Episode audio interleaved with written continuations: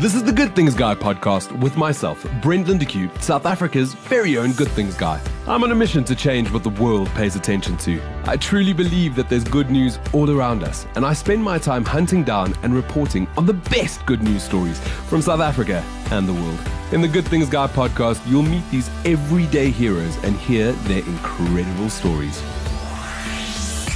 The Tshemba Foundation gives medical professionals, local and abroad, the chance to give back to the community, help those in dire need of medical attention, and find their love of the art of medicine again. Their volunteer program is a one of a kind at Moditlo Private Game Reserve, and it's a perfect doctor's refuge. Medical specialists and their partners stay at the five star doctor's refuge free of charge on a self catering basis while they explore Hoedspruit and work at the Tintswalo Hospital and affiliated clinics. Barbara Mcgorian has joined us in studio to chat about the amazing initiative that is bringing Grey's Anatomy to our part of the world. Barbara, it's so great to have you on my jackpot episode. Thank you very much, and really I appreciate you listening to my story. Man, it's so inspirational. I've known you for a couple of years. We met at a charity foundation on a very cold bridge the one night. Um, but since then, you've you've got involved with this initiative. What is it about? Yes, I have, and I've been very lucky to be involved in it, uh, simply because it is one of the most truly philanthropic projects I have ever known. Um, I've been involved, as you know, in lots of charity projects throughout the years, but each one of them has always had some kind of business give back, whereas this is pure philanthropy. And I say that because the founder, who's an ex South African, now lives in Canada, really wanted to give back to the country of his birth and looked at various options of what was most needed. And while going on a holiday through the Timbavati Game Reserve, saw how desperate the communities of that area, mainly the farming communities and the, obviously the Game Reserve lodge communities, struggled to get decent health care. There are government hospitals, but they are very under resourced, both in terms of equipment and in terms of doctors. And while there are a lot of structures, clinics, hospitals, etc., etc., they don't have the doctors to support the work that, that should be done there.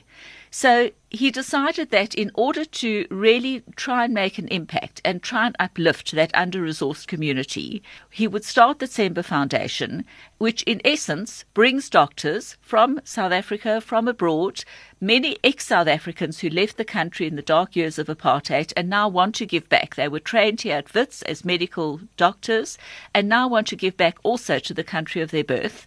And so the Tshemba Foundation allows these people to come to work in the hospital, mainly Tintswalo, but as you said, affiliated clinics, uh, serve that community. But the uniqueness of our project is that they stay in beautiful accommodation. Well, that, that's what I was going to ask. Is this a normality for other countries to send their doctors to South Africa?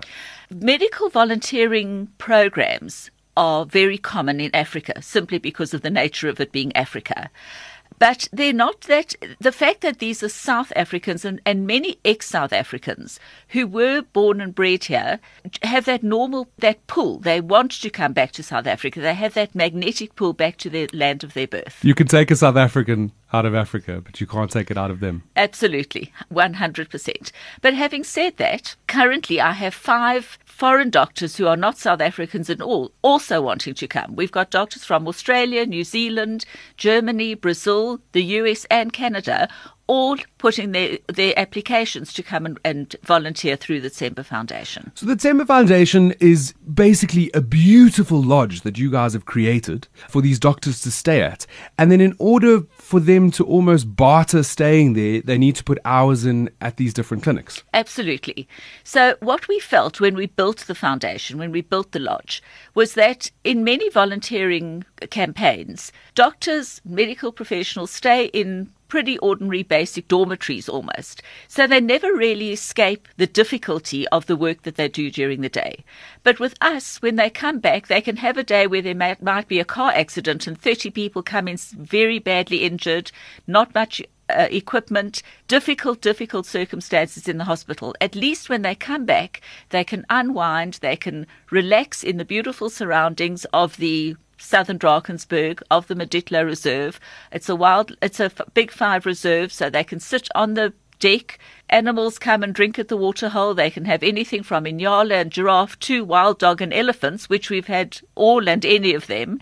Um, and then it gives them an opportunity to reflect on the work that they did in the day, to recharge their batteries. And the next day they're back in the hospital, but they've had a wonderful night's sleep. They've had a chance to, to interact with other doctors because that's the way the lodge is designed, that the doctors all get together in the evenings. They discuss what they did during the day and very often draw on each other's experiences of what they did and what their disciplines are. And then the next day they're refreshed and ready to go back into, into the hospital. What I love is that, and like you said, there's international um, interest as well, but that they can come here do the skill that they have and help the people of South Africa while still enjoying the bush. It's a great incentive. That's why we're so successful. And although we've only been going for a year, we've had almost 40 doctors in wow. that short time um, simply because we do offer that unique experience. We're also on the doorstep of Kruger Park, on the doorstep of the Blyde River Canyon, and many other wonderful nature sites and nature uh, reserves. So really, you can the doctors can come and on a weekend, on a Friday afternoon, pack their bags, 20 minutes, and they're in Kruger, have a wonderful experience, particularly the overseas doctors. But of course, as you said, you can't take a South African, you also can't take the bush out of a South African. Oh, 100%. So they love the fact that we're so close to Kruger that even where they're staying, they see animals, but they're a minute away from Kruger. And then there's the whole beauty of the Blyde River Canyon. How did you How did you get involved in this? Because I can, I can feel the passion. I took a semi-retirement or an early retirement from my previous job uh, after working there for many many years, and then found that there was absolutely no way I could sit at home. so it became, uh, it, it actually fell into my lap. I met the founder. He was looking for somebody to get the project up and running he, living in Canada, didn't have the opportunity to be on the ground here. Uh, so he asked me to come on board, and it was just at a stage of my life where I was absolutely free and ready for something completely different. Barbara, I think it was the universe. Yes. I think it was just the universe yes. aligning and putting you in the space. Absolutely, 100%. And it was a complete reinvention of who I am from a totally corporate, pressured, money driven environment as I said in the beginning, this is just pure philanthropy, philanthropy. And without wanting to sound cheesy or kitsch, it really is a, a passion. It's a wonderful thing to do. So, and the people who've come on board, the doctors who come, many come back because the experience is so rewarding. Many, a lot of our doctors are referrals. In fact, a great quantity of the people who come are referrals. We've got three doctors coming now in October and November, and all three of them are referrals from previous doctors. So they're clearly having a really good experience. When it comes to the, the clinics and, and the hospitals in the area, what sort of procedures are they doing? What are the what are they in need of? Okay, well, really everything. So, if I were to prioritize the doctors who we want to come, I would start with GPs, family doctors, doctors who've studied family medicine, and gynecologists. Those are kind of top of the list, simply because it's everyday aches and pains that people come to the hospital with. Lots of babies are being born. So the the women who come, they're in and out and in and out, and any slight deformity or complication can get overlooked. I'm not saying it does, but can because there is such a shortage of do- uh, of doctors. So those are really our top priorities. However, having said that, dentists, cardiologists, ENT surgeons, diabetic specialists, all those have been and have made an enormous impact. We had an ENT there two months ago, and he did a tonsillectomy. It's the first tonsillectomy that's taken place in that hospital in living memory. T- tonsillectomy is getting rid of the tonsils. The tonsils. So, I mean, something as simple as that, which is a routine op, cannot be done at these hospitals because there is not a specialist to do it. From his visit, we are now looking at doing, and thanks to him and various other ENTs that he's contracted or that he's spoken to, we're looking at a kind of six week cycle where they'll come every six weeks and do 30, 40 patients high volume operations on things to do with the head, ears, nose, and throat, where there are problems, just a simple thing like grommets in a child's ears, unheard of in the hospital.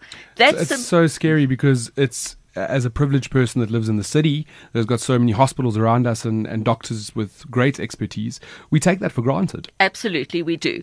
So it's almost, if I could say, a double whammy for the for the people there, because number one, they're getting these operations done. But number two, they're seeing top specialists of South Africa who normally we, as the privileged, would pay a fortune to see and wait six months to get an appointment.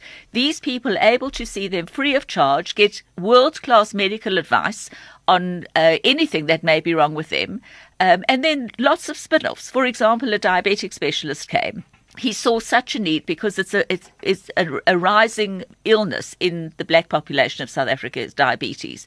So two of our nurses were trained to be highly skilled on detecting and looking at diabetic patients. Instead two, two of the nurses that are based at yes, that hospital. Yes, yes. One in that hospital and one in a clinic.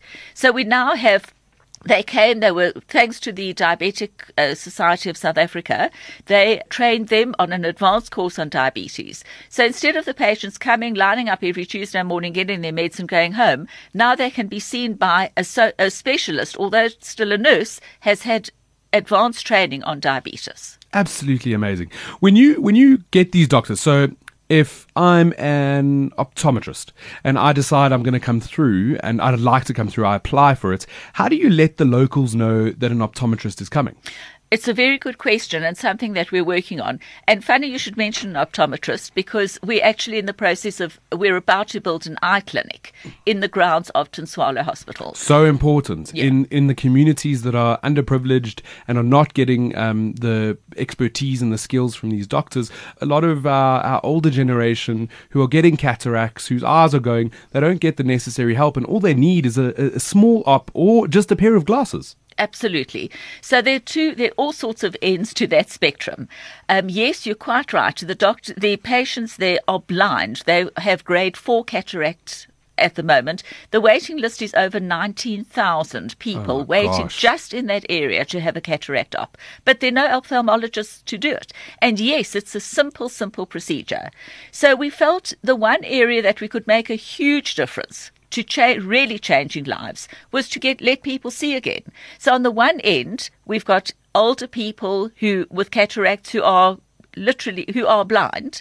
On the other end, we've got children who can't see the blackboard properly. So just a, a pair of glasses will change their lives in school. They'll be able to see, they'll be able to learn. Currently, children are failing. They're stuck at the back of the class because they've become naughty.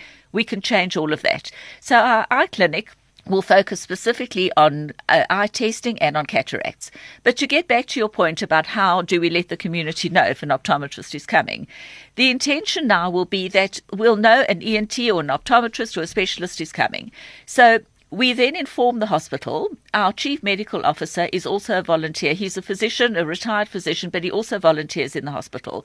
So he then lets the network know so any patient they see who may have, let's assume it's eyes, who has a problem with the eyes, will be told that next month, make sure you come. We actually set up appointments and we can line up 50 patients who will come back when we know the, the optometrist or the ophthalmologist will be there, and then that's how they get seen. Absolutely amazing. You mentioned that um, you've had doctors return. As much as they love the bush and they get this lodge, are they loving doing the work and, and doing this work for free? Absolutely. As you said in your introduction, um, they can rekindle their, the love for the art of medicine. And really, no matter how much money a doctor might make, a person trains to be a doctor because they want to help people. There's that absolutely altruistic passion in them to do good for humankind. So as many of them have got come from very busy private practices, but are more than happy to take a week or two weeks off where they're not going to earn any money simply to give back. And it is just that simple. They feel that the self reward that they get from helping people is immeasurable. What is the biggest need that you guys have now? Because obviously you're you're in this initiative and you're working towards it. Is it doctors? That's what you're looking for. Absolutely, it's doctors, doctors, and more doctors. And as I mentioned, family practice, family medicine, uh, GPs, gynecologists, and as soon as our eye clinic gets going, then it's going to be ophthalmologists all the way. How do we keep up to date with everything that you're up to? Because it, it, seems like it's quite a lot. And also for our listeners, maybe they have an uncle or an aunt or someone that's a doctor. How do we get them to apply? Okay, so our our website, we keep that updated. We have a doctor's gallery where doctors who come are interviewed, videoed, so they can constantly look at that. If I can give you the website address, it's www.tshemba Foundation, and that's T S H E M B A Foundation.org. And of course, they can contact me on 064 507 5527 or my email address is easy enough barbara at tshembafoundation.org. Uh, we would welcome any inquiries, even if you're thinking of coming in two years' time. If you just want to know more, please don't hesitate to find out. Go to our website um, and we'll keep you updated. We have monthly newsletters which we send out to our database of doctors, keeping you appraised, keeping them appraised of what we're doing and where we're going. So we'd love to have any inquiry that's what we're looking for. Barbara, I am not a doctor, but I'd love to come and see what you guys do sometime and uh, spend some time in the hospitals and just maybe capture it and, and spend some time with the doctors because I think it's a great initiative. Brent, there's always going to be an opening for you. Thank you. And thank you for being on my jackpot. It's an honor to, to chat to you today. And you. That's it. Wishing you only good things. And for more good things, visit www.goodthingsguy.com. Okay? Love you. Bye.